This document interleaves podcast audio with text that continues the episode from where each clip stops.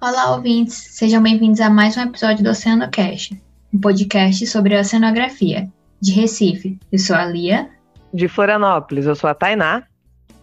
De Recife, eu sou a Camila. E eu sou a Luísa e falo de Fortaleza. E hoje nós vamos falar um pouco sobre os ambientes recifais. Vocês estão preparados, marujos? Estamos, capitão! Eu não ouvi direito! Estamos,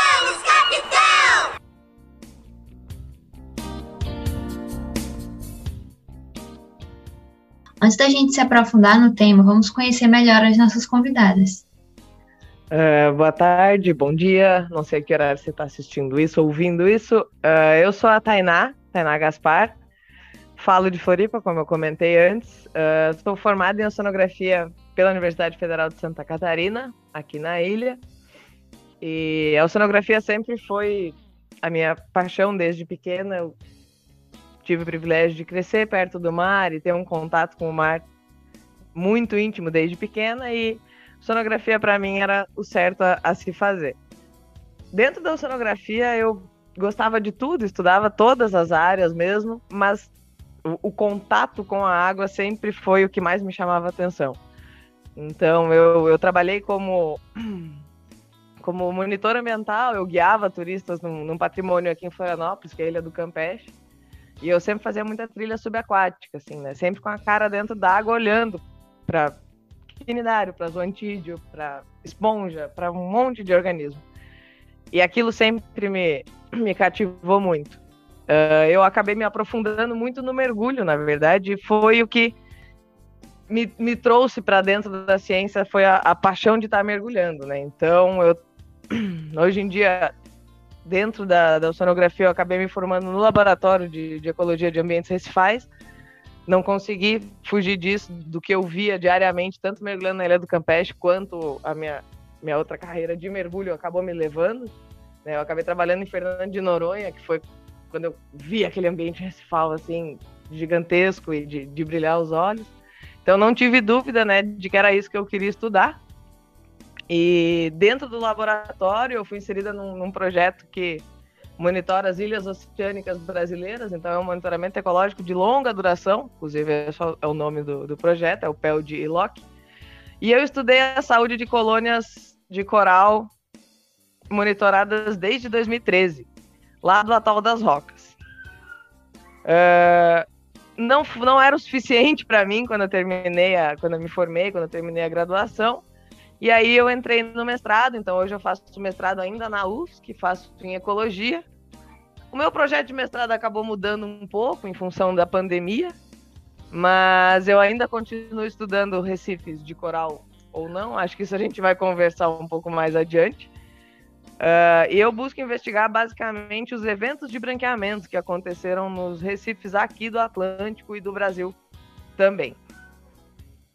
Essa sou eu. Prazer. Tainá, vamos bater um papo agora um pouquinho mais aprofundado sobre não só eu, mas outras duas feras que estão por vir. É, depois dessa introdução aí pela, pela Tainá, né? É, eu sou Camila, é, cresci em Salvador, onde eu fiz a graduação em oceanografia pela UFA. E trabalhei lá, trabalhei lá com o professor Rui Kikuchi e com a Zelinda Leão. Então, desde sempre, desde a graduação, estou inserida nos, nos, ambientes recifais. É, e desde então eu venho aprendendo muito sobre esses. Nunca deixei de aprender, né? Sobre esses ambientes. É, logo depois que eu saí da graduação, então vim para Recife para fazer o mestrado e o doutorado aqui na UFPE. É, acabei meu doutorado no ano passado. Fiz com a professora Beatriz Padovani, e uh, também com ambientes recifais, mas eu fui um pouco mais também para fora da plataforma para estudar alguns outros tipos de ambientes. E agora continuei, continuei estou no pós-doc, é, eu sou pós-doc do projeto ecológico de longa duração também, assim como a Tainá falou, é, só que o daqui é o PEL de TAMS, o Tamandaré Sustentável, e a gente continua monitorando é, tem pesquisas há mais de 20 anos na área, inclusive, principalmente a APA Costa dos Corais. E além de ser pós-doc do PELD, eu também trabalho no RIFCheck. Também sou voluntária pesquisadora do Reef Check Brasil, que é um, um protocolo que estuda e monitora a saúde dos recifes de corais do Brasil. Então, a gente tem equipes no sul da Bahia, em Tamandaré, Maragogi, Noronha e Atol das Rocas. E também tem em Maracajaú, apesar dessa. De, eu, particularmente, não ter ido ainda lá. Então, eu espero que a gente tenha um papo bem legal com essas quatro, né? Eu vou incluir a Lia também com essas quatro pessoas. e, e é isso. Oi, eu sou a Luísa, sou ecóloga, formada na Universidade Federal Rural do Semiárido, que fica em Mossoró, no Rio Grande do Norte. Sou mestre em Ciências Marinhas Tropicais e atualmente sou doutoranda em Ciências Marinhas Tropicais. E eu sempre trabalhei em recifes de arenito.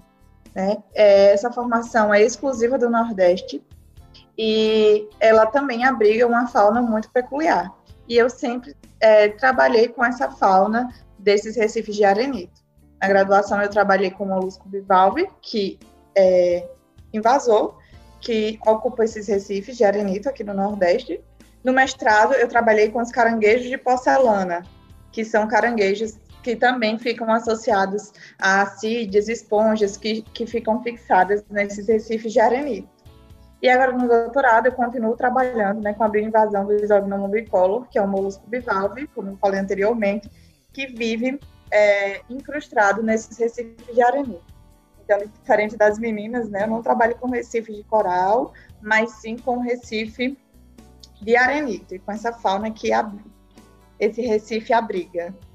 Ótimo, então para a gente começar um pouco o nosso tema de ambientes recifais, eu gostaria de perguntar para vocês o que é caracterizado como um ambiente recifal?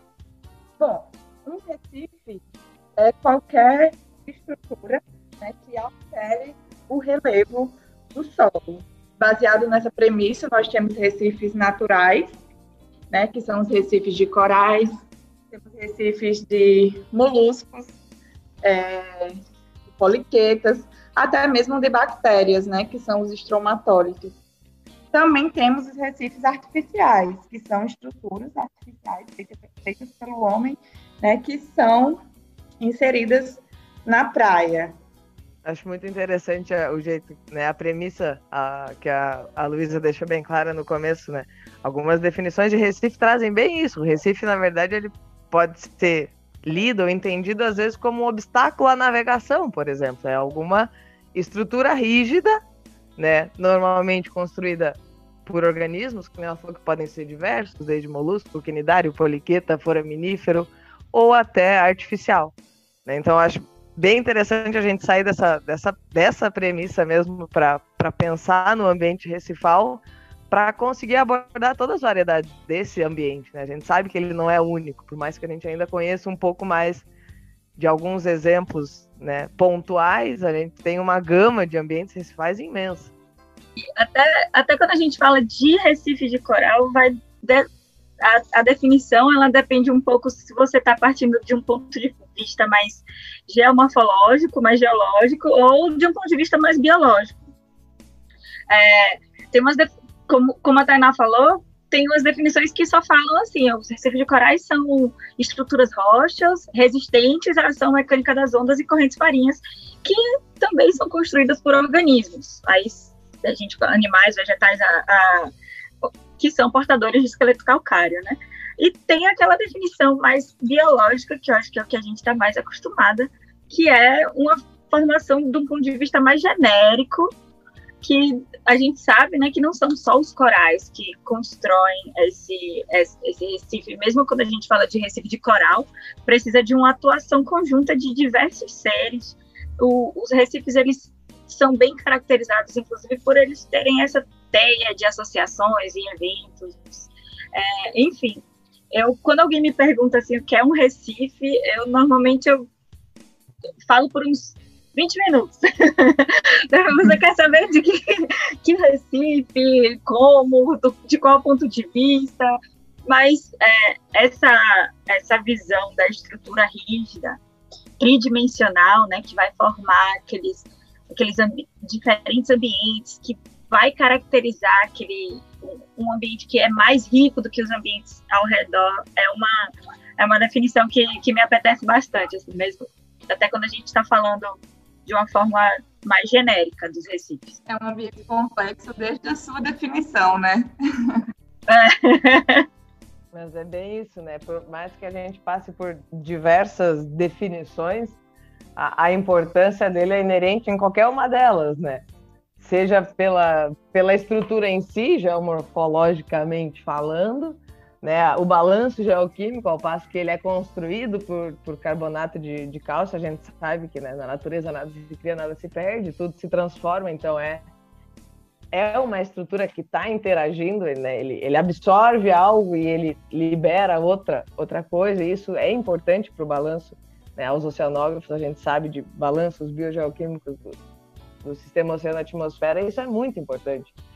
Então, além disso, né, também tem a importância biológica, como a Camila falou também, isso eles acabam abrangendo uma e abrigando uma diversidade de organismos que são muito importantes e que servem de alimento para muita gente. Tem, tem aquela, assim, o que dizem, né, que é mais ou menos 1% de área dos oceanos e abriga mais de um quarto de todas as espécies de peixes marinhos. É, e eu acho que é bem isso, é você, principalmente aqui no Nordeste, no, no até o sul da Bahia, quando a gente vê que a, as águas daqui, em geral, não são águas ricas em nutrientes. E aí, quando você mergulha em um recife, você está em volta, só areia, areia, areia, areia, areia. Quando você mergulha em um recife de coral, você vê aquele bloom de vida, aquele tanta coisa junta num espaço tão pequeno. E aí você começa a entender um pouquinho o que, que é aquele ambiente fora, um pouquinho fora da definição, né? Mais fora da definição ainda fala, fala alguém aqui, né, pelo, pelo menos que conheceu muito os recifes rochosos do sul e sudeste e os, os recifes quase verdadeiros mais para cima, né? É. Mas realmente, eu mesmo, quando eu vi o Recife Rochoso no Arvoredo aqui, que é onde a gente costuma mergulhar, e vi e, e né, fiz um paralelo com a minha definição na cabeça de que o ambiente recifal é aquele oásis de diversidade num deserto oceânico. Não era deserto, eu estava vendo um monte de deserto completamente diferente do, da, da, tua visão. Né? Mas mesmo assim, ainda o ambiente recifal e mesmo assim com tanta importância quanto os daí.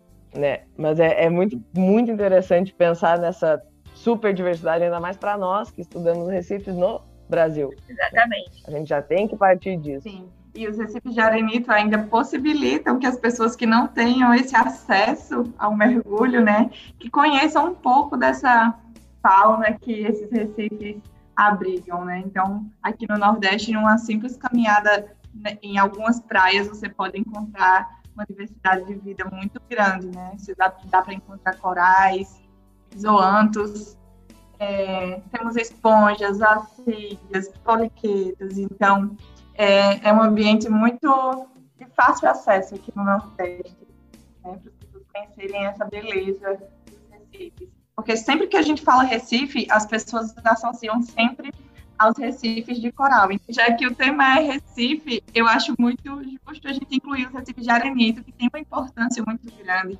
é, é, para as praias do Nordeste, né? Eles também atuam como protetores da, da costa, além de abrigar essa diversidade muito grande, né? Então, eu fico muito feliz de estar aqui falando sobre eles. Isso, às vezes só de você ver uma foto aérea, assim, da onde, de, de, um local onde tem Recife versus um local onde não tem Recife, você já vê a diferença na erosão costeira, por exemplo, na a, a função desses ambientes não só biológica, né, mas como protetores da, da linha de costa. É, então, às vezes, só de você poder estar tá tá sentadinho na praia, é, com, a, com areia na frente, já é um, um, um exemplo da importância desses recifes, que às vezes estão emersos e às vezes não estão submersos. Sim, sem falar que eles contam uma história de milhares de anos de vida, de sucessão ecológica desses ambientes, né? Porque os recifes de arenito são é, areia, sílica, enfim, a composição varia bastante dependendo da localização, mas é, aquela comunidade que esse recife abriga, ela tem uma história, né? Ela não simplesmente é, acontece ali ao acaso, existe uma sucessão ecológica né, que possibilita que essas espécies é, consigam sobreviver é, é, e ocupar esses recifes, né? Interessante. Então, com a fala de vocês, a gente consegue concluir que existem diversos tipos de recifes. Pode ser de arenito, de coral, outros organismos. E que eles também podem coexistir, não é mesmo? Tipo, pode ter recife de coral junto com recife de arenito, por exemplo.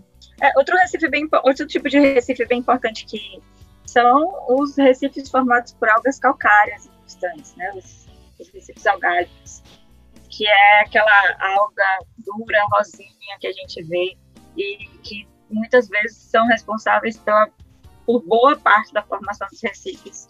É, até de recifes que a gente considera recifes coralinos, eles, na verdade, quando você vai fazer um furo, né, você vê que eles ou tem a base bem arenítica, ou tem a base de coral, ou de alga.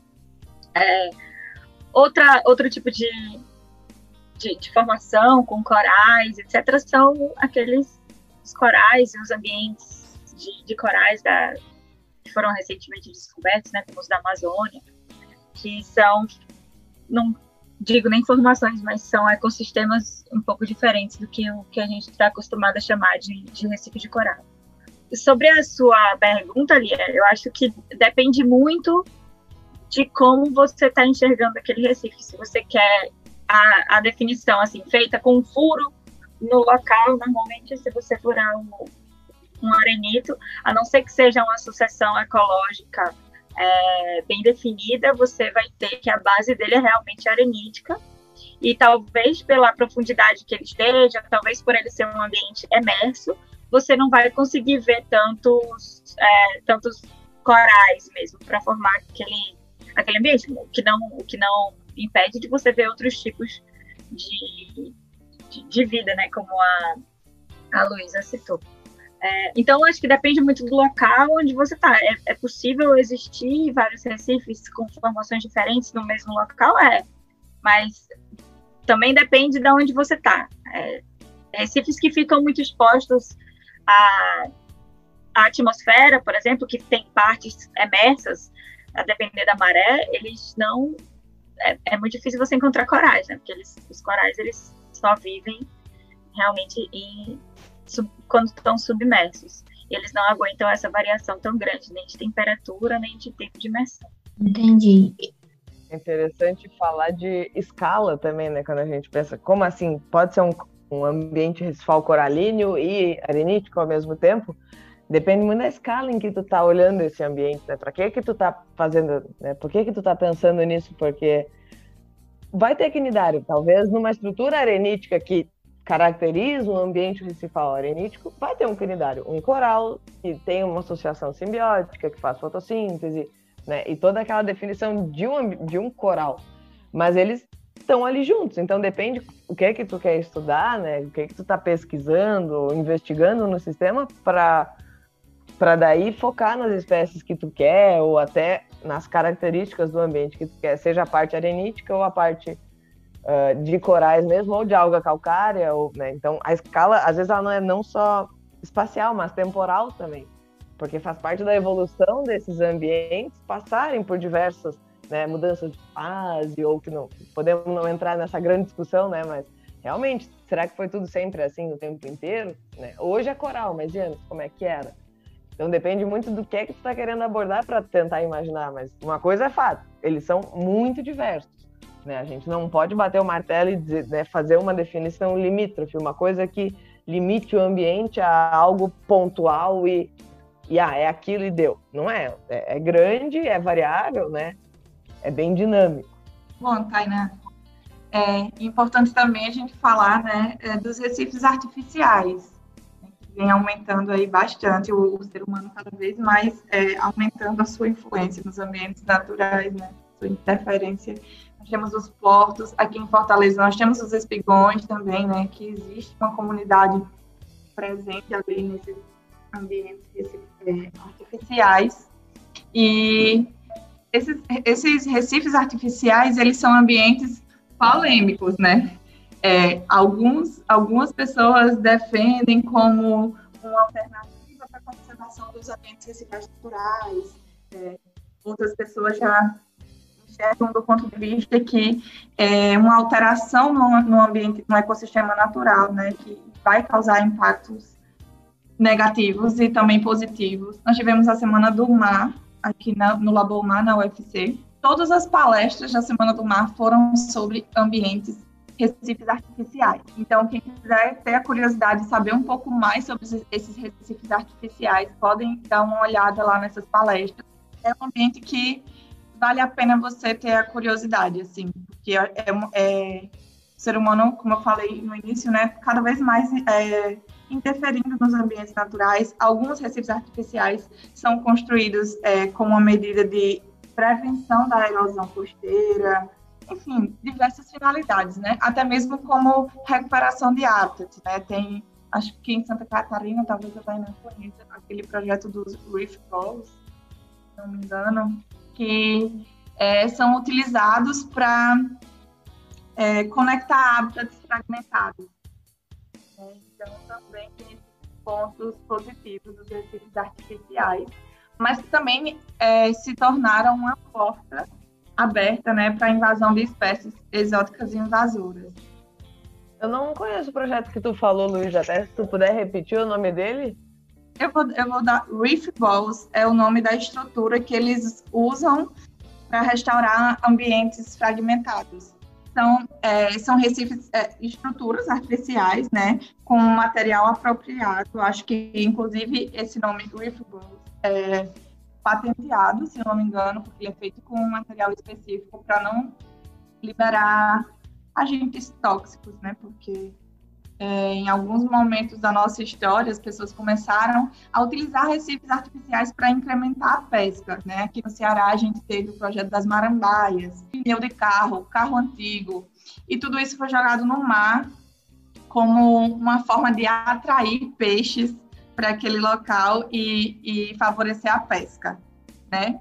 Foi um projeto que não teve tanto sucesso assim, esse, esse material acabou soltando, eram vários pneus, pneus né? e eles acabaram se soltando e não cumpriram a sua função inicial. E além que era de, de formar um ambiente ali é, que favorecesse a pesca, né? E, e aí também tem os, os naufrágios, é, é, uma, é um assunto muito delicado, né? Na verdade, eu acho que é tem que ter muita cautela, né, ao lidar com recifes artificiais, porque pelo menos dentro da oceanografia, eu via que o estudo da oceanografia no Brasil, não que o ambiente recifal não seja, né, seja a oceanografia, tem a ecologia, tem a biologia, mas pelo menos a oceanografia eu via que tudo era muito novo quando aplicado ao Brasil. E para o ambiente recifal não é diferente disso. A gente conhece muito bem os recifes do Caribe, a gente, né, a ciência como um todo conhece muito bem os recifes do Caribe, muito bem os recifes da Austrália, mas que nem né, a Lia estava falando, recife de coral. No Brasil a coisa é um pouco diferente, a gente tem que mudar um pouco a visão. Então, se tu sequer tem né, aquele, aquele baseline, aquele, aquela base de conhecimento consolidada sobre o Recife que tu tem, o que também já não já é outro paradigma, porque a gente tem hoje talvez não seja o natural, né? Porque a gente já está sob pressão antrópica, né? A gente já está no antropoceno, numa era em que o humano mudou muita coisa. Então a gente sequer conhece o baseline, sequer conhece o baseline alterado pelo homem. E aí tu começa a brincar de brincar de Deus e coloca um recife artificial, né? Aí é que tá a cautela, tem, tem, tem que conhecer muito bem, né? A gente sabe que a natureza é muito complexa e muito mais complexa talvez até que o nosso, na nossa compreensão dela, né? Então acho que cautela é o sobrenome de Recife Artificial. Eu concordo plenamente com você, Tainá. Concordo com vocês duas, inclusive é, a gente está tendo bastante nessa discussão aqui no Nordeste, em Pernambuco, é por causa de criação de parques de naufrágios para turismo. E assim, são, são navios que são afundados é, propositalmente. Então, imagina, como a Tainá falou, se a gente já não conhece também aqui a, a, a ecologia, a, a, o tipo de, de interação é, que existe dentro do oceano e dentro da zona costeira, principalmente, é, imagina a gente inserindo esse inserindo outro ambiente que até fora do Brasil, até nos, no, em locais onde a gente conhece bem, né, como a, a Tainá falou, como Caribe, como Austrália, ainda existe essa discussão de, de que se os naufrágios são, são, em suma, positivos ou negativos, se eles trazem mais um do que o outro, sabe? Então, até em locais onde se conhece bem, onde já tem, sei lá, dezenas de, de, de dezenas de anos de estudo, é, ainda tem essa discussão na ciência como um todo, né? Se os recifes, se os recifes artificiais, se eles são, é, o pessoal fala, ladrões de vida, atratores de vida ou criadores de vida. Então, é, acho que a gente tem que ter realmente bastante cuidado, bastante é, calma, né? Muita calma nessa hora. E não é só porque eles trazem um aumento do turismo que vai ser necessariamente uma coisa boa para o ambiente. E aquela, aquele aumento de vida que a gente está vendo ali, ele pode ser é, devido à ausência de vida em outro lugar. Então, é, é, bastante complicado. Fora isso, a gente sabe né, que o Brasil não é um, um país onde a gente, a gente enfim, sou brasileira, mas onde as regras são, não são tão seguidas assim, né? Então, as leis, aquele jeitinho, né, que, de fazer as coisas de outra forma, às vezes é muito complicado, porque você pode ter um ambiente artificial, onde você sabe que vai ter um aumento é, na, na, biodiversidade, um aumento também no tamanho dos bichos, normalmente bichos grandes, animais grandes são atraídos né, por esses locais, e aí você proíbe a pesca, mas a gente sabe que não é o que acontece na prática, que muitos locais, muitos naufrágios, muitos recifes artificiais são alvo de pesca no Brasil, e por causa disso, no Brasil eu acredito que no mundo e outros países também, é, e, e, aí a, a gente passa de um lugar que é que era para ser para trazer mais vida para um lugar que é basicamente uma armadilha para grandes espécies e grandes animais. E sem falar que é, essa moda de recifes artificiais também acabou incentivando é, a, os brasileiros a jogarem muitos é, estruturas grandes que lixo, né? Em outras palavras, aumentando o lixo marinho. E a gente teve uma discussão agora recente no país que foi aquela ideia de jogar é, navios perto de Fernando de Noronha. Né?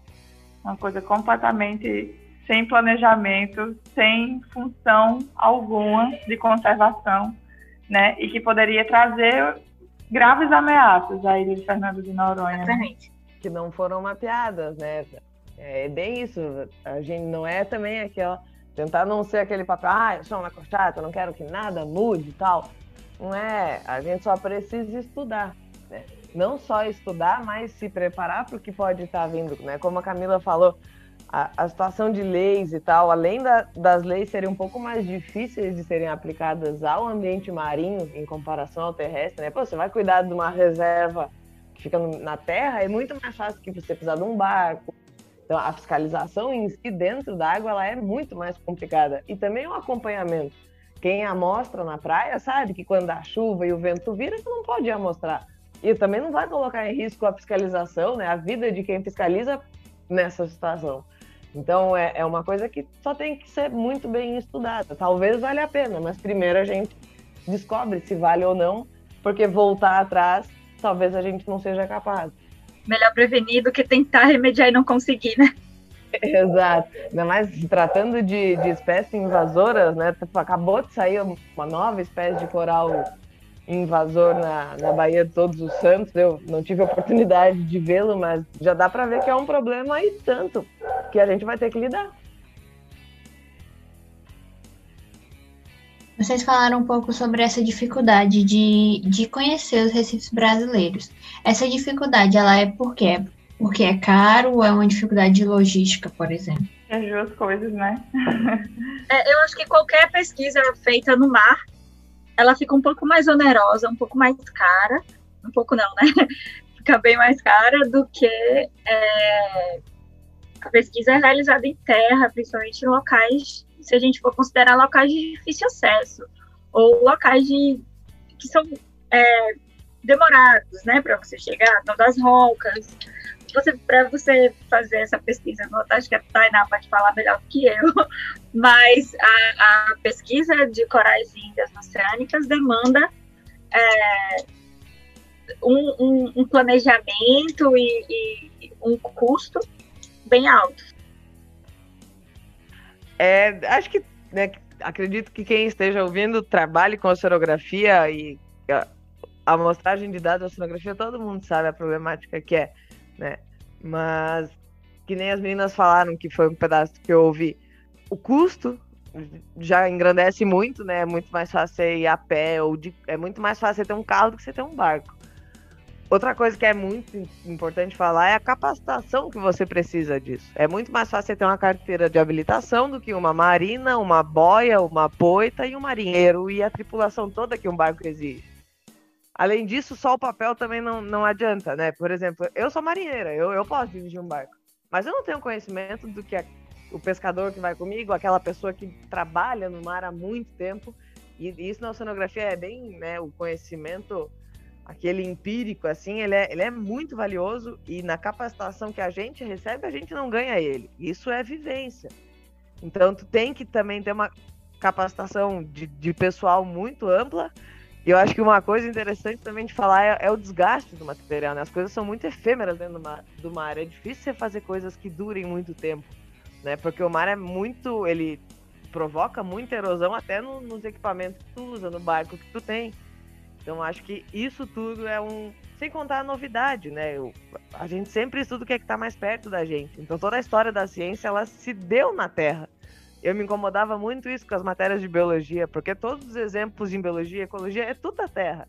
Porque é mais fácil, porque tá no seu quintal, porque tá, você precisa atravessar a rua né? E além disso, tem as condições, né? Quem nunca foi fazer um campo preparou tudo perfeito, gente. Mas uma semana preparando o campo, tudo que tem que levar. Chega no dia, o mar virou, não pode. Não, não, não dá. É, pronto, isso aí é a natureza que diz hoje não.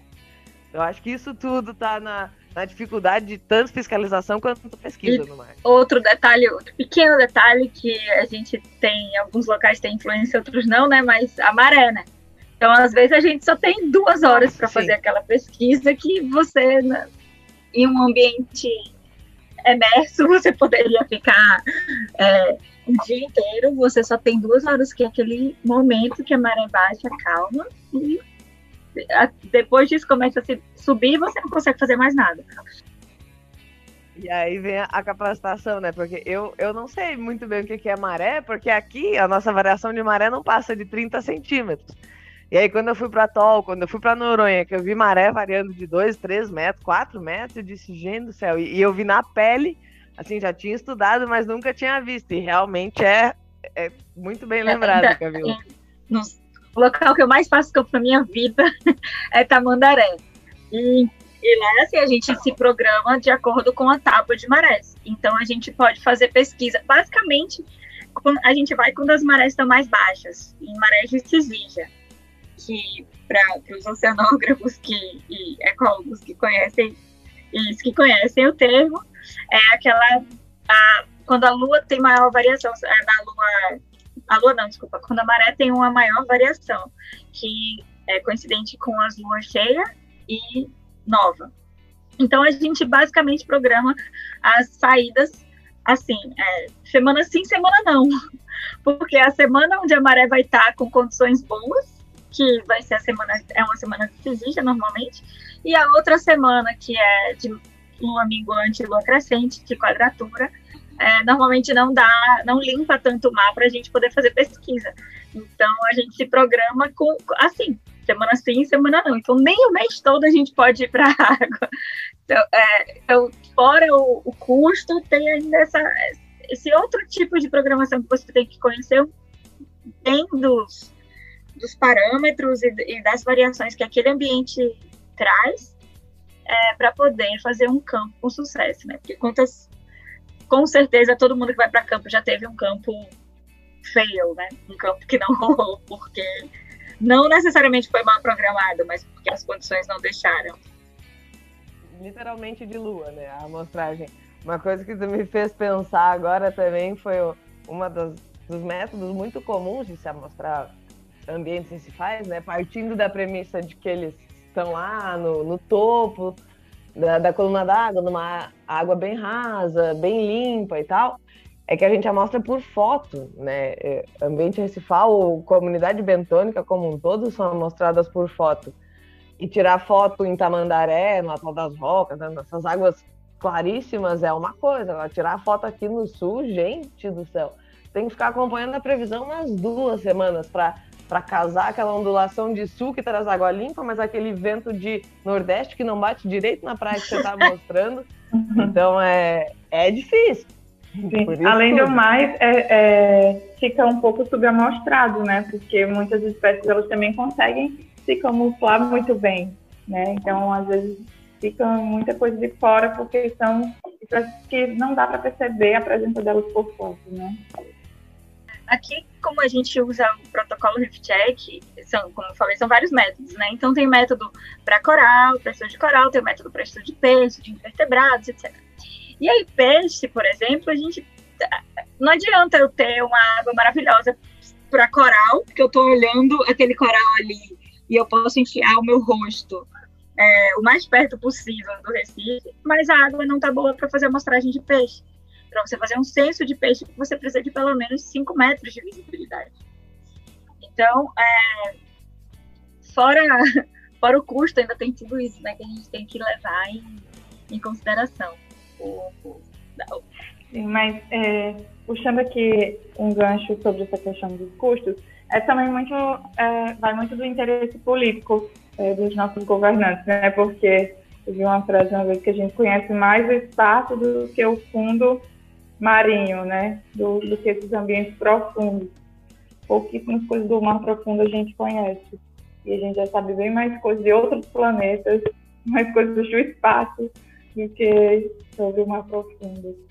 É, eu acho que a gente tá, a gente ainda tá engateando um pouco, mas eu acho que a gente tá dando passos à frente, sabe? Nem eu, eu, eu costumo dizer que eu já sou uma pessoa otimista por natureza, mas é, eu, eu acredito que a gente tem dado passos é, em pesquisas é, até recentes, assim, utilizando várias, vários tipos de tecnologia diferente. A gente, a gente, apesar de lidar todos os dias com a dificuldade que o espectro político causa no Brasil e na ciência brasileira, eu acho que a gente é, tem uma capacidade muito grande de adaptar de se adaptar e de tentar utilizar técnicas mais baratas para conseguir ver coisas que a gente não via antes, ou conseguir mostrar de uma forma que a gente não mostrava antes.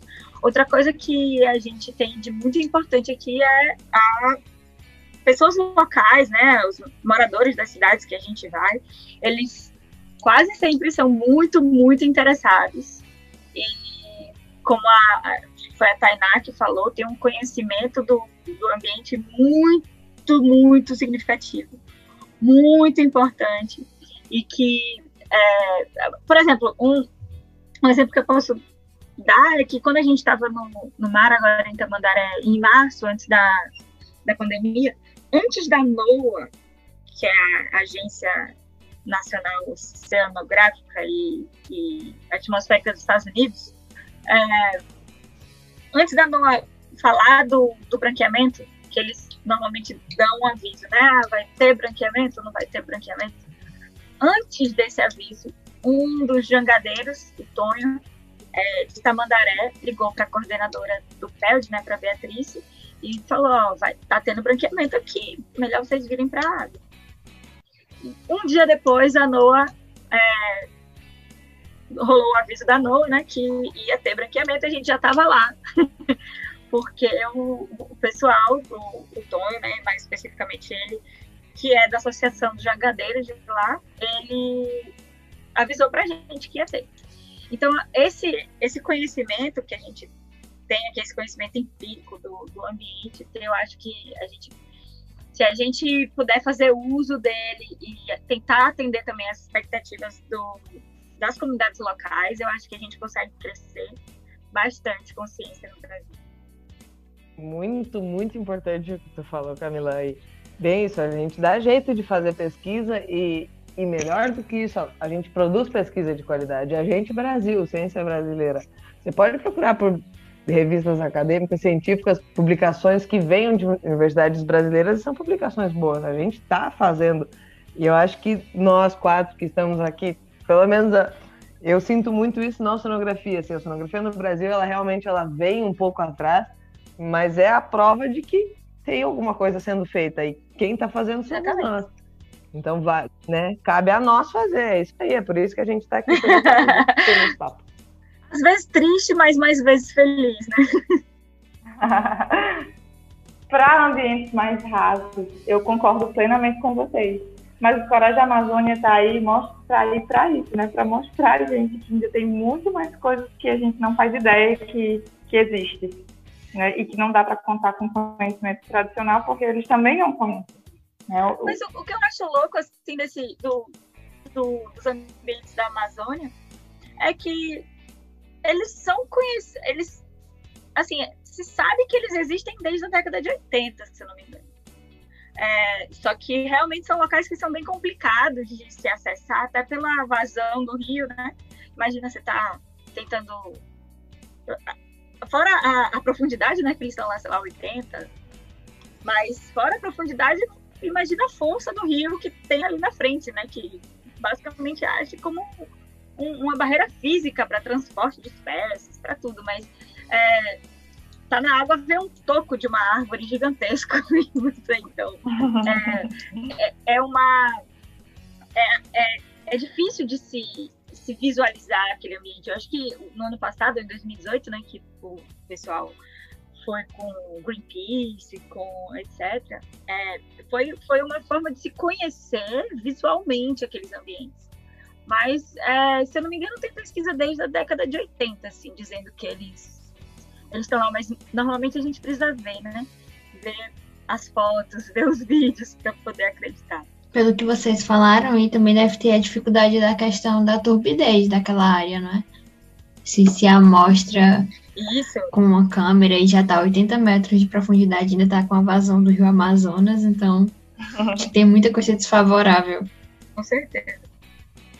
É, é, engraçado que essa turbidez ela realmente vai, vai atrapalhar muito o método de amostragem humano, né? Mas se tu pensar sobre a perspectiva do ambiente coralíneo que está lá embaixo, independente dele ser um recife de coral, um recife de alga, um recife de qualquer coisa, para as espécies de coral e as outras que compõem o ambiente que estão lá embaixo, imagina o efeito dessa turbidez. Né? Como a Camila falou, realmente a pluma do Amazonas ela é uma barreira, inclusive a nossa fauna de corais ela é um pouco derivada do Caribe, mas normalmente são espécies mais acostumadas a essa turbidez. Né? Então eu já estou até trazendo o, o, spoiler, porque é uma coisa que me, uh, me chama muita atenção. Os recifes de coral do Brasil eles são muito diferentes, gente. Quando você compara com os de outro lugar. E isso é uma das causas, né? Essa turbidez toda, a gente sabe, por mais que no Nordeste a gente tenha água clara, a grande maioria dos nossos ambientes não são de água tão clara assim, né? Ou pelo menos os que não estão tão conhecidos ainda, os que estão um pouco mais a fundo, né? Por todas aquelas complicações de, de amostragem que a gente viu e um pouco mais e um pouco também de visibilidade. Né? É, é muito mais fácil você conquistar alguém quando você põe a cara dele logo ali na superfície do que levar ele lá para baixo, onde é frio, onde é escuro, onde nem tudo tem tanta cor. Até porque você já está né? bem lá embaixo, né? Não tem tanta cor mais para ter. Exatamente. Eu concordo e, assim, é, a gente, inclusive, é, talvez já seja um spoiler, talvez a gente já esteja nesse tópico das particularidades, né? Mas é, só complementando o que a Tainá falou, além disso, a gente tem uma fauna coralina aqui que é, tem alto grau de endemismo, né? Então, é, que ela só existe aqui no Brasil. Então, é, várias espécies. A gente tem poucas espécies, né? A gente tem recifes com baixa diversidade de espécies de coral, principalmente se a gente comparar com locais tipo o Oceano Índico, que é tá? a gente tem 18, eles têm 200, enfim. Mas para que a gente vai para lá, né? Vamos ficar aqui. é, mas fora a, a baixa diversidade, apesar da baixa diversidade, a gente tem espécies que só ocorrem aqui, não ocorrem em nenhum outro lugar do mundo várias espécies, por sinal. Então, os recifes daqui, eles, normalmente, eles são classificados dessa forma, né? Como baixa diversidade, porém alto endemismo. E é interessante lembrar também que, né, o que é o Recife? O Recife é aquela estrutura rígida construída por organismos. Ou não, né? Pode ser também por outras coisas.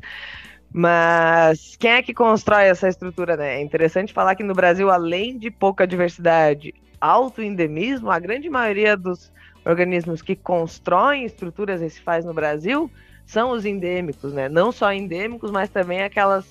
Isso é uma característica infelizmente, mais de quem consegue colocar a cara na água mesmo, né? Mas os corais do Brasil, eles normalmente são massivos, né? Que são como se fossem bolinhas de pedra mesmo. Parecem umas rochas, só que elas são coloridas e você vê que é um organismo. Mas elas não têm aquela forma uh, branching, é arbórea, né? Que é, parece uma árvorezinha, né? Quando você coloca Recife de coral no Google, vai aparecer uma floresta mesmo. Parece um monte de árvore. Pode ter certeza. Provavelmente aquilo não é no Brasil mesmo você ter pesquisado em português. O, o, mais arbóreo que a gente tem, inclusive, é um hidrocoral, né? Não é um. Não é um Muito que é o, a milépora. Dentro dos corais, no caso, talvez. eu- Tainá, eu acho que há controvérsia sobre os bioconstrutores de corais são, na maioria, é, nativos. Acho que quem trabalha com bioinvasão, né? Sim, dentro dos corais. Porque, assim, aqui no Nordeste, a gente, no Brasil inteiro, né? Tem o caso do Fragmatopoma, que é um bioconstrutor também. Por muito tempo foi considerado uma espécie invasora. Sim. Depois é uma discussão antiga se é invasor ou se ampliou sua distribuição de forma natural. Tem os moluscos também, que vem aumentando cada vez mais o número de moluscos invasores bioconstrutores no Brasil. Né? E interessante também é que a maioria das espécies invasoras marinhas do Brasil também vem do Caribe. Mas muito, muito obrigada. Mas obrigada, Luísa. Eu realmente eu quis dizer dentre os construtores de coral, tá? Mas realmente a, a maioria dos organismos que constroem Recife no Brasil não são sequer corais, mas muito, muito obrigada. Ainda bem que não chegou aqui ainda, pelo menos não, não chegaram aqui os, os- alguns peixes, né? Que a gente sabe que são. É, todo mundo morre de medo, né? Um dos assim, que, que mais constrói aqui também é a milépora, mas também não é considerado um coral verdadeiro, né? Um O coral verdadeiro, exatamente. É, e aí a gente tem essas, essas, essas espécies mais pétreas, mais massivas, que são, é, as, são consideradas né, as principais bioconstrutoras dentre a, a fauna coralina. são essa, essas que tem, inclusive, um crescimento bem devagar, né? Bem. Bem demorado e O diferente. que é, é sempre bom quando a gente tá assim, ao vivo, é, mais face a face, cara a cara, que a gente consegue tentar demonstrar, mais ou menos, imagina uma colônia de 20 centímetros. E sabendo que tem colônias que crescem milímetros por ano. Imagine quanto tempo aquela colônia demorou para chegar naqueles 20 centímetros. E aí vai alguém, tira aquele bicho dali e bota em casa para decorar a casa. E aí você tirou um, um serzinho de 100 anos de idade, de 50 anos de idade, do local dele para decorar a sua casa. É, eu vi um dado que mostrava que esses recifes de corais eles cresciam em média 0,6 milímetros por ano. É, tem, a depender da espécie, né, eles têm crescimentos diferenciados, mas principalmente esses que secretam mais carbonato de cálcio, que são os A gente é só imagina, assim, né, a idade que tem aquela estrutura, o quanto, o quanto de trabalho laboral aquela estrutura teve para ser formada, aqueles animais, um morreu por cima do outro, por quanto tempo aquilo foi acontecendo para aquela, aquela estrutura ser formada e a gente, assim, os recifes do Brasil já sofreram muito com pesca por, por bomba. Bomba. Eles acabam sendo testemunho das interações ecológicas que aconteceram no mar, né? Exato. Assim, eu, eu não, não consigo imaginar assim, você chegar e falar, ah, não, eu quero pegar os peixes desse local aqui. Então eu vou jogar uma bomba aqui. Porque isso acontecia com, com muita facilidade. aqui no, na costa do Nordeste, que a gente tem muito, muita bioconstrução, né? A gente vê é, paredes de igreja, de locais mais antigos que foram construídos de carbonato de cálcio coralina. Eu ia, eu ia falar isso aí, tem uma história legal. Eu, particularmente, não conheço, infelizmente, fica na lista de coisas para fazer pós-pandemia. Que são essas estruturas mesmo. Era muito utilizado, né? Imaginem como é que isso era antes deles tirarem isso tudo quanta pesquisa, né? Quanto... E pior que hoje, na verdade, você pode estudar a parede da igreja, porque basicamente mantém, né? Ele mantém uma história. Vai estar tá alterado, mas se mantém, teve, né? Há uns 10 anos atrás, mais ou menos, teve uma operação da Polícia Federal que pegou aqui toneladas, toneladas do que eles chamavam de rochas vivas, que eram justamente os, os pedaços gigantescos de coral. Gente, eu tô falando em toneladas, não são quilos, são toneladas. Absurdo.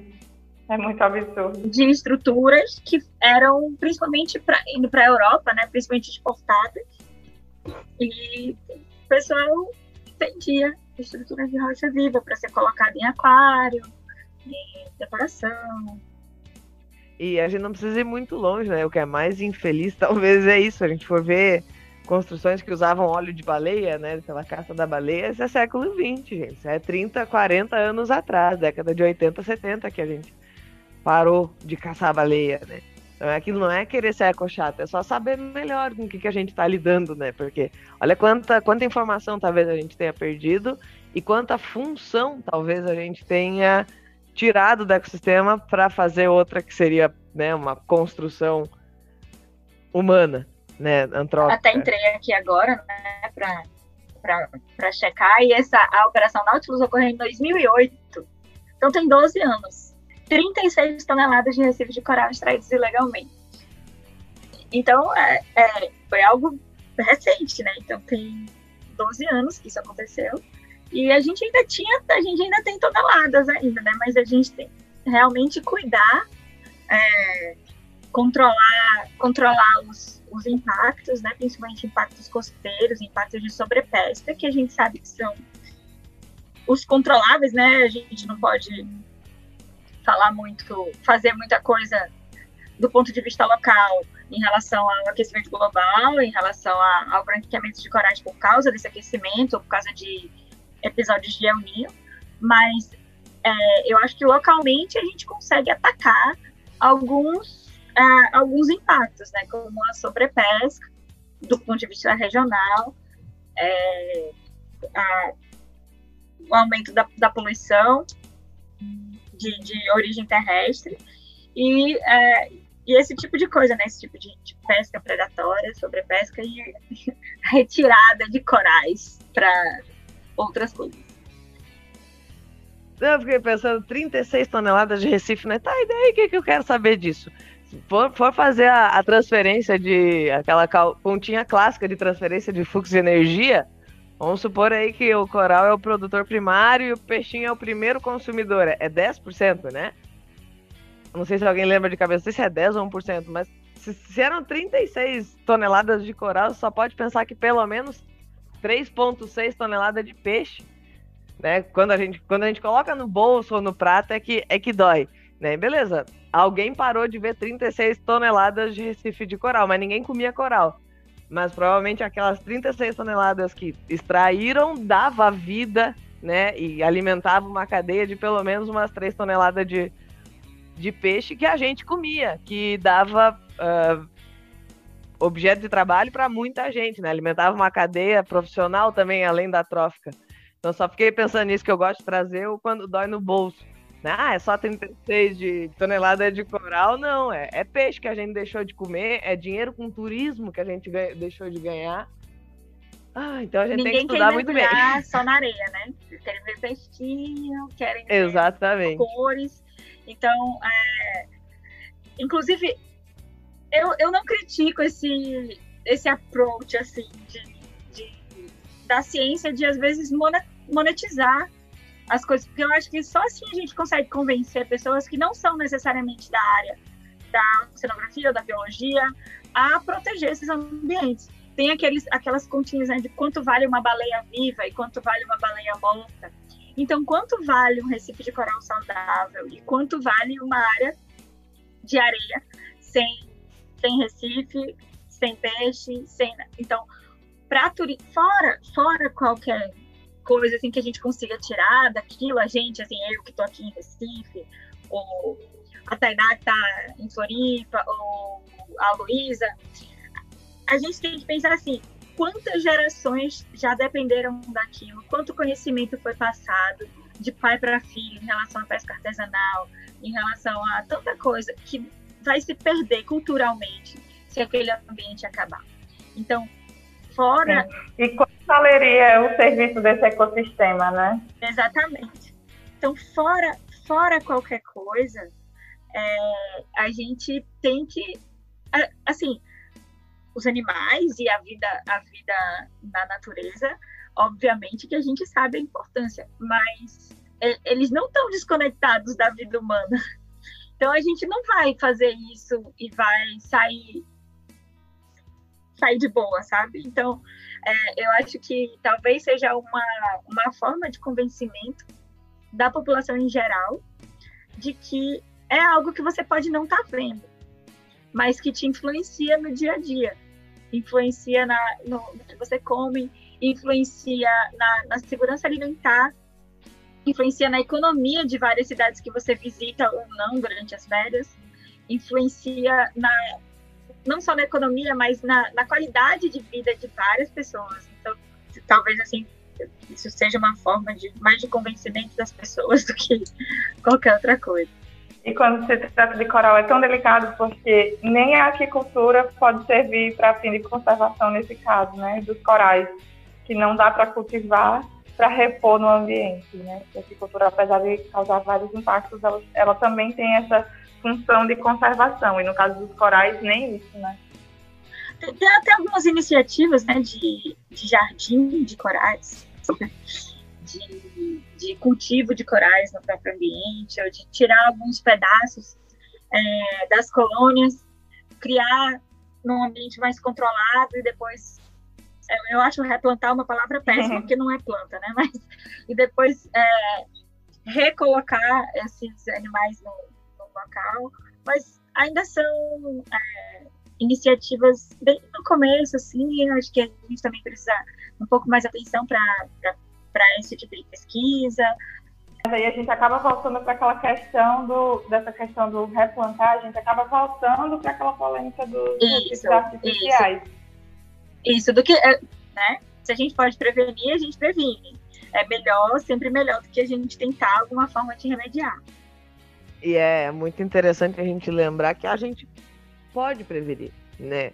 Ah, é a política, é a ciência, é mas que nem tu falou, Camila, a, dinâmica é mútua, por mais que a gente depende muito de diversos ambientes para sobreviver, e a gente é tão presente e dominante no planeta que grande parte do planeta também depende das nossas atitudes ou de que rumo as nossas atitudes tomam para sobreviver.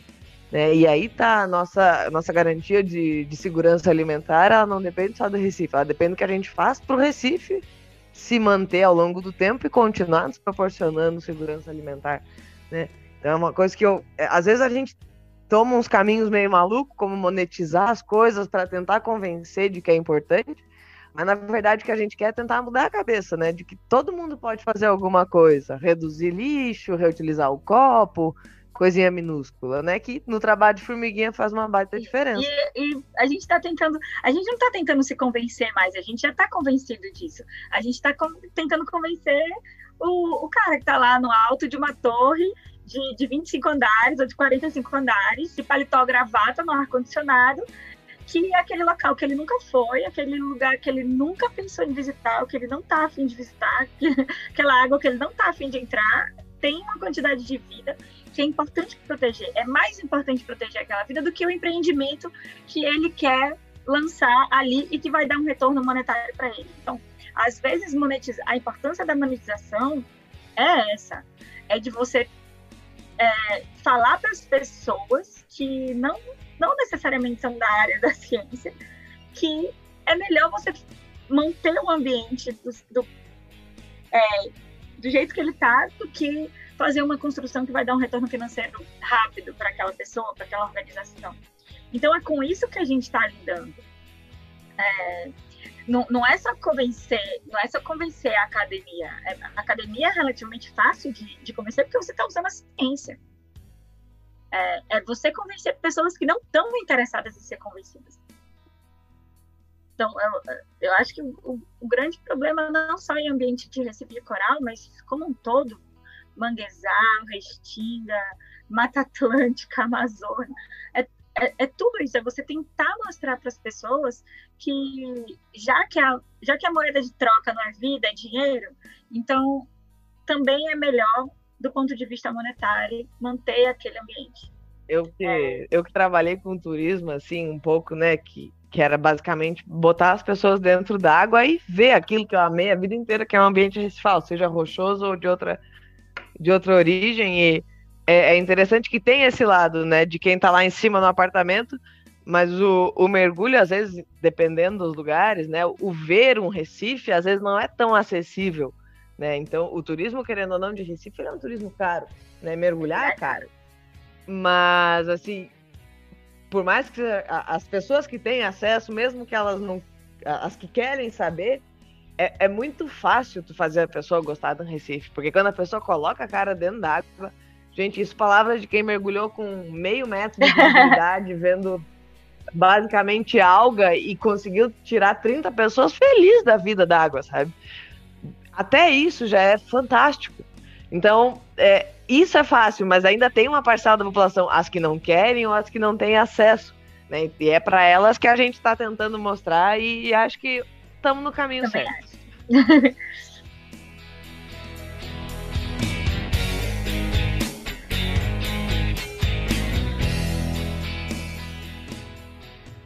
Pois é, é que a gente entra no tópico da importância de se estudar e de, de preservar esse ambiente recifal, né? a importância de você estudar, primeiramente, você conhecer não só o ambiente, mas quais são os fatores que estão influenciando naquele ambiente. Então, se você não, não, não tem ideia desses fatores, você não sabe como proteger aquele ambiente, você também não sabe é, qual a função daquilo no, no ecossistema. É, a gente sabe que a sobrepesca é um dos principais impactos nos ambientes recifais, mas por quê? por que, que a sobrepesca impacta se, eu estou tirando peixe, não estou tirando coral? Então, estudar como que os peixes, quais são as interações que existem naquele ambiente, tanto peixe quanto outros organismos, mas como que eles atuam para manter o equilíbrio daquele ecossistema é super importante. Você pode não tocar nos corais, mas se você retirar todos os peixes dali, você vai ter um ambiente que vai mudar de fase, vai mudar de, de de, de conformação. Ele vai sair de um ambiente de coral para um ambiente dominado por algas. Por quê? Então, é, eu acho que a, a, importância do estudo, fora, fora qualquer curiosidade científica que a gente possa ter, é, é, é dessa. É da gente saber como e de qual, e qual fronte a gente vai atacar, a gente vai tentar utilizar para proteger e deixar aquele ambiente se manter. É equilíbrio, né? sim, equilíbrio. Capacidade de predição, né? Ao passo que tu conhece, quanto mais tu. É aquilo, é igual ao teu namoro. Quanto mais tu conhece a pessoa, mais tu sabe qual vai ser a reação dela quando der algum problema. Exatamente a nossa relação com o coral. Assim, a gente tem que saber como é que eles são. Inclusive, até tu falar mudança de fase, por exemplo, isso é uma coisa muito, muito legal de se estudar porque realmente o que a gente conhece de mudança de fase, né, aquele ambiente recifal, cheio de árvore que vira um tapete de alga. E isso aí já é um, uma coisa para discussão, porque os nossos recifes eles já não partem desse pressuposto de que o nosso coral é aquela coisa arbórea que parece uma floresta, né? Então é por isso que a gente tem que estudar, a gente não pode se basear nos estudos de outros ambientes, tem que estudar os nossos e para que se mantenha, né? É, é, por isso que a gente estuda, porque aumenta a nossa capacidade de prever o que vai acontecer com esses ambientes. Inclusive, eu acho, assim, na, na, minha cabeça, é a característica mais importante de um recife de coral é a tridimensionalidade. Porque é o que vai fazer aquele ambiente poder é, abrigar vários pequenos ambientes, vários pequenos ecossistemas, vários nichos diferentes numa área pequena. Então é isso que vai fazer crescer a biodiversidade do local, é isso que vai garantir que aqueles é, que diferentes organismos tenham diferentes funções é, naquele ecossistema. E aí, quando você muda de, um, de um, uma tridimensionalidade que, como a Taina falou, já não é essas Coca-Cola todas, mas quando você muda de um ambiente já tridimensional para um ambiente é, flat, né, de alga, você, você perde toda, toda a função que o, o ecossistema coralino ele tinha no ambiente. É, a Taina falou que é bom, é, bom de é ótimo de estudar, né? Só é péssimo de ver acontecendo. Você entender quais são os fatores que levam a essa, a essa mudança de fase é muito importante justamente para evitar que ela aconteça. E a gente já tem uma, uma, uma cobertura de alga bem alta, né? Nos corais aqui não são são poucos recifes que são que tem mais de 40%, mais de 30% de cobertura coralínea. A maior maior quantidade, a maior porcentagem de cobertura realmente fica nas algas ou alguns alguns locais com mais uh, zoantídeo, né? Tipo paletoa, enfim. Então, o é, turf, o turf, né? Turf, o tapete, turf. que é uma briga, né? É, é saber o que é turf, o que é tapete, é, que é turf, mais. De, de alga, mas... Basicamente são algas. É, um aglomerado de alga. Essa é, é, sempre foi a mais famosa, né, função do, do Recife de Coral, a tridimensionalidade. É, até estava assunto de outra, quando a gente fala de ameaça, por exemplo, por que, que a gente precisa estudar, né? Por que, que o coral é tão tridimensional? Porque ele produz uma estrutura de calcário. E daí, o que, que está acontecendo com os oceanos? Além de todos os problemas, o oceano está acidificando. O assunto do, do, último, não sei se foi o último podcast de vocês, mas também foi. o episódio 4. Episódio 4, assistam, ouçam, quer dizer. Então, tem várias ameaças surgindo. Então, a gente precisa saber como é que é esse ambiente para tentar imaginar como é que ele vai responder a essas ameaças. Um, exemplo que sempre me perguntam é de espécies invasoras. É, tá, mas não é mais um coral? Por que, que isso é ruim? e se, se você realmente. Coral sol, por exemplo. Ué, mas é mais uma espécie de coral. Por que, que ele é ruim e os outros não são? Então, até isso, até para isso você precisa ter um conhecimento já bom do que. É, já certinho né, do, que, do que é o ambiente. O peixe-leão. Ué, mas por que o peixe-leão? Ele nem é tão grande assim, ele nem é tão horrível assim, é legal para turismo. O, coral-sol também, pô, é tão bonito ele, por que, que ele faz mal? Então. Isso, acho que isso é o pior ainda, né? Porque são bonitas é, as espécies invasoras, é? né? Gente, pelo amor de Deus. Então, por, por que, que eles são ruins? A, a necessidade da gente estudar o, o ecossistema para a gente poder também dizer, olha, eles são ruins por causa disso, disso, disso. Não vem soltar peixe-leão aqui, não. É verdade. É lindo aquário, deixa lá, mas aqui não. E é muito boa essa iniciativa de podcast, de estar tá utilizando as redes sociais para estar tá falando disso, porque as pessoas às vezes simplesmente não conhecem. Por isso que elas fazem essas perguntas, né? Então, acho que a gente está vivendo um, um, momento assim que a gente paga o preço da nossa missão, né? De passar o conhecimento para a população. Né? E essas iniciativas de trazer a ciência para fazer a ciência se tornar uma coisa mais acessível é muito legal. Isso, eu acho que é uma das, assim, particularmente falando, eu acho que é uma das das coisas mais legais que eu vejo no laboratório que, que eu trabalho, na UFPE, que é o LECOL, que é uma preocupação muito grande no retorno, no que que isso vai voltar para a sociedade, sabe? A gente que trabalha em Tamandaré, etc., é, os, os, coordenadores, eles sempre pensam, tá, tá, você viu isso aqui, e aí? e aí, como é que isso, como é que você vai fazer como é que você vai fazer isso não virar uma tese ou uma dissertação que vai ficar só na, na, na biblioteca?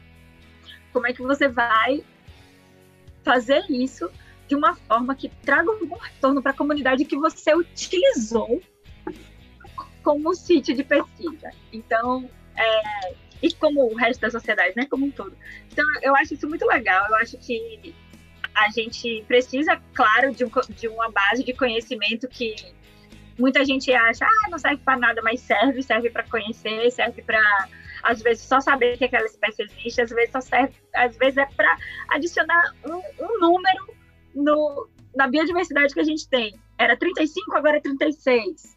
É importante por isso também, mas eu acho que a gente tem que ter é, cada vez mais um pouco de, de consideração até, um pouco de cuidado com como a gente vai fazer essa pesquisa retornar para a sociedade, nem que seja divulgando, e divulgando de uma forma é, entendível, acessível. Pois é, no caso aqui no Ceará, os arenistas, eles sofrem com pisoteio e sofrem também com a especulação imobiliária.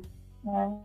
Em algumas praias aqui perto de Fortaleza, é, constroem em cima dos recifes de arenito, porque acham que aquilo ali é só pedra. Inclusive, é, toda, em quase todas as minhas escolas de doutorado, é, uma, das minhas, uma das minhas áreas de estudo do doutorado é em canoa quebrada. Então, sempre tinha pescador, tinha turista, e que chegavam para mim para fazer algumas perguntas. E eles ficavam chocados que ele tinha vida, porque na cabeça deles era só pedra. A gente vai alimentando a, o conhecimento, e com isso eu acho que a gente vai é, conseguindo também proteger aquelas áreas de uma forma mais prática. Eu, eu posso dar um exemplo de uma pesquisa que a gente fez agora, é, que foi com imagem satélite, porque eu, eu trabalho mais, mais assim, com imagem satélite também, é, para a plataforma daqui de Pernambuco de Alagoas. A gente conseguiu enxergar 15 estruturas é, que não tinham sido mapeadas ainda, só, só quatro estruturas tinham sido mapeadas, mas 15 estruturas na plataforma inteira, é, os paleocanais, onde tem é, alguns têm agregações reprodutivas. O problema é que os limites da, da APA Costa dos Corais não chegam até a quebra da plataforma. E a gente conseguiu ver que esses canais eles estão na quebra da plataforma e que as agregações elas normalmente estão lá também. E a partir daí a gente conseguiu, é, foi possível, né? Estão tentando ainda entrar com pedido de é, não é nem aumento, mas é de correção dos limites da APA para que a APA, como ela deveria incluir, né, até a quebra da plataforma, mas ela não inclui porque ela usou medições antigas, é, passasse a incluir também esses ambientes. E a importância desses ambientes como locais de agregação reprodutiva de algumas espécies de peixe é bem óbvia, assim, né? Pô, se os, os cardumes, os peixes estão se agregando ali para reproduzir e vem um navio do Japão com um tipo de pesca industrial que pode pescar ali porque não é mais APA e pega aquela população inteira, basicamente, é, o que, que vai ficar né, nos outros anos para as populações que dependem daquele, daquele recurso.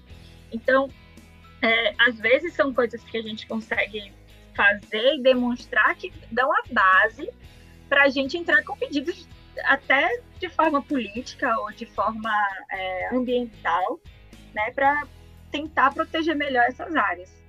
A gente mostra o que tem ali, a gente mostra que a gente viu aquilo, que a gente conhece aquilo, que a gente conhece a função daquilo, e a partir daí a gente mostra a necessidade de proteção daquele ambiente. E a APA ela é justamente essa medida para garantir uma conservação desse ecossistema marinho, não é? Uma área fechada onde é proibido pescar ali. Não, não. A, a área de proteção ambiental é uma unidade de uso sustentável. Então, ela precisa que você tenha é, atitudes sustentáveis ali. A pesca industrial não é uma delas, a pesca artesanal é. Mas dentro da APA, que é gigante, né? Vai desde Tamandaré até Maceió, basicamente, até a quebra da plataforma, é enorme. É, dentro da APA existem pequenas áreas, que são áreas consideradas áreas fechadas, áreas no-take, que são é, recifes de coral, aí a gente volta para aquela discussão, mas basicamente, genericamente, são recifes de coral, que são protegidos tanto para turismo quanto para pesca. Então, você não pode ter nenhum tipo de atividade antrópica fora pesquisa, mesmo assim, pesquisa com regulamentação, né, com autorização, é, e são bem fiscalizadas essas áreas. Então, é, é basicamente isso.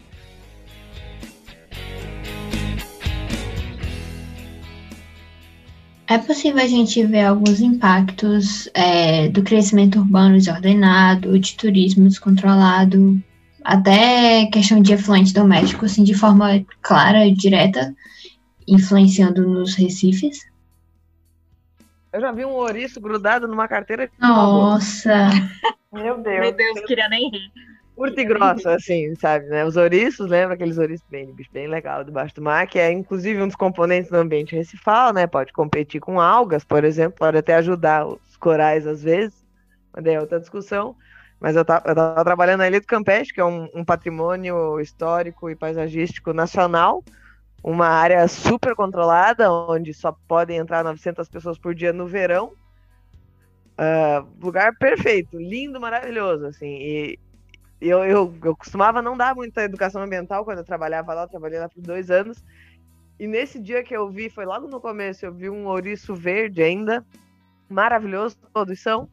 Cara, ele tava em cima de uma carteira de Marlboro. Eu, assim, eu, eu jamais vou esquecer. O Era lixo verde. marinho é uma das, uma das principais ameaças em todos os ecossistemas marinhos, né? É unânime. Naquele dia eu tirei porque era muito recente, né? Às vezes é muito antigo, você já vê que tem toda uma biota associada e tu nem tira, né? Mas naquele dia eu tirei o, a- o lixo e daí, daquele dia em diante, a educação ambiental fazia parte de todas as minhas trilhas. Então, isso é o, o mais visível, assim, que eu acho, né? Quem tem a, a, a chance de mergulhar com mais frequência, acompanhar um branqueamento ou uma mortalidade, por exemplo, é ainda mais, mais fácil de ver. Mas pontualmente tu também consegue ver só caminhar na praia, né, gente? Caminhar na praia, a quantidade de lixo que você encontra, esse sendo mais visível, sem contar acidificação, aquecimento, esgoto, né? Que é, é lixo também, mas é um lixo E microscópico. agora, luvas. Luvas e máscaras. Que eu já achei também no mar. Mas é, outra coisa que a gente vê por causa de, de aumento populacional e tudo mais, também é o aumento do lixo de pesca. É, que aí vai causar outros tipos de, de impactos, né? Pesca fantasma, entre outros. Que é, ou, que é aquilo de é, o resto da pesca, alguma rede que se quebrou, que, ou rede velha, que foi descartada erroneamente no mar, e continua pescando mesmo sem sem tá, tá pescando né, no, tá lá no ambiente, prendendo animais, matando animais, se enrolando em corais. É, a gente vê bastante. E trabalhar no oceano é isso, é você vê que não, não tem muita fronteira, né? Então você pode achar facilmente lixo do Japão em Fernando de Noronha, lixo da China, lixo da Índia, porque ele é levado por corrente. E, e aí você vê que não só o que você faz aqui é importante, mas o que você faz, é, o que as pessoas fazem do outro lado do mundo, também influencia aquele lugar que você está estudando. Fora a especulação imobiliária em si, né, que além de destruir vegetação, que é super importante para a manutenção dos ambientes recifais, porque tudo é conectado, o manguezal, com áreas de gramínea, com as áreas de, de recife de coral, e com as áreas de plataforma, onde os, os, os grandes, os bichos vão lá reproduzir, mas eles têm as larvas que crescem no, no estuário, e as larvas, elas passam do, algumas passam do, do estuário para áreas de grama, onde os recrutinhas, eles ficam. E aí depois eles vão para o Recife de Coral, e depois não sei o quê. Então tudo é conectado. Então essa conexão, ao mesmo tempo que é, forma ambientes super complexos, regiões super complexas, é, ela pode ser cortada, né? Porque você impactou um desses ambientes que está na nessa conexão. Então, às vezes, você está destruindo áreas de manguezal e não vê tão obviamente o impacto disso no recife coral, mas existe.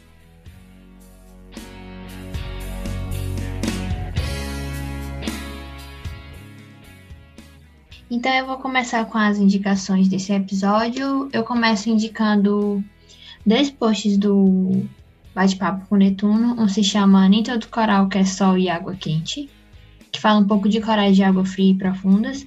E o outro se chama Um Tesouro Chamado, chamado Recife de Coral. O link vai estar na descrição do, do episódio. Eu também indico o nosso episódio 4 de acidificação do oceano. E também indico dois canais no YouTube. Um se chama Projeto Budiões e o Projeto Conservação Recifal. Tu roubou uma indicação minha, Lia, que era ouvir o episódio 4 do podcast. Pode indicar duas vezes. Então, é isso aí, pessoal. Eu ouvi, me diverti. Realmente tá, tá bem legal e bem esclarecedor. ouçam o episódio 4 do podcast sobre a acidificação dos oceanos, que inclusive é, né, é uma das, das ameaças aos corais. Eu tenho que puxar a sardinha para o meu lado, né? Tem as páginas no Instagram do Peld underline Loki e labar.ufsc. Uh, o labar.ufsc, no caso, é o laboratório que eu trabalho, e lá a gente tenta trazer vários temas sobre ambientes recifais de maneira geral, puxando também a sardinha para os brasileiros. Vou indicar. A gente está em redes sociais com o Peld Tams, que é o Peld Tamandaré Sustentável, mas vocês vão achar como arroba Peld Tams e o arroba Brasil, que é onde a gente divulga é, as ações e os, alguns resultados das pesquisas que a gente faz pelo Riftcheck e pelo PELD, que é um projeto, projeto ecológico de longa duração Tamandaré Sustentável. Além disso, a gente tem a página do laboratório que eu trabalho, que é o LECOR. Então, se vocês entrarem em www.lecor.org, tem também essas iniciativas, né, do, do PELD, inclusive, e as, as últimas pesquisas que a gente publicou, que vem realizando junto com a comunidade. Eu indico é, a Semana do Mar, do Labomar, está disponível na, no canal do YouTube do Labomar. Foi recente, acredito que são os últimos vídeos que estão postados lá. Vale super a pena é, ir conferir. Foi somente sobre recifes artificiais tem várias opiniões lá, vários, vários projetos que já foram executados, como foram feitos. Vale a pena.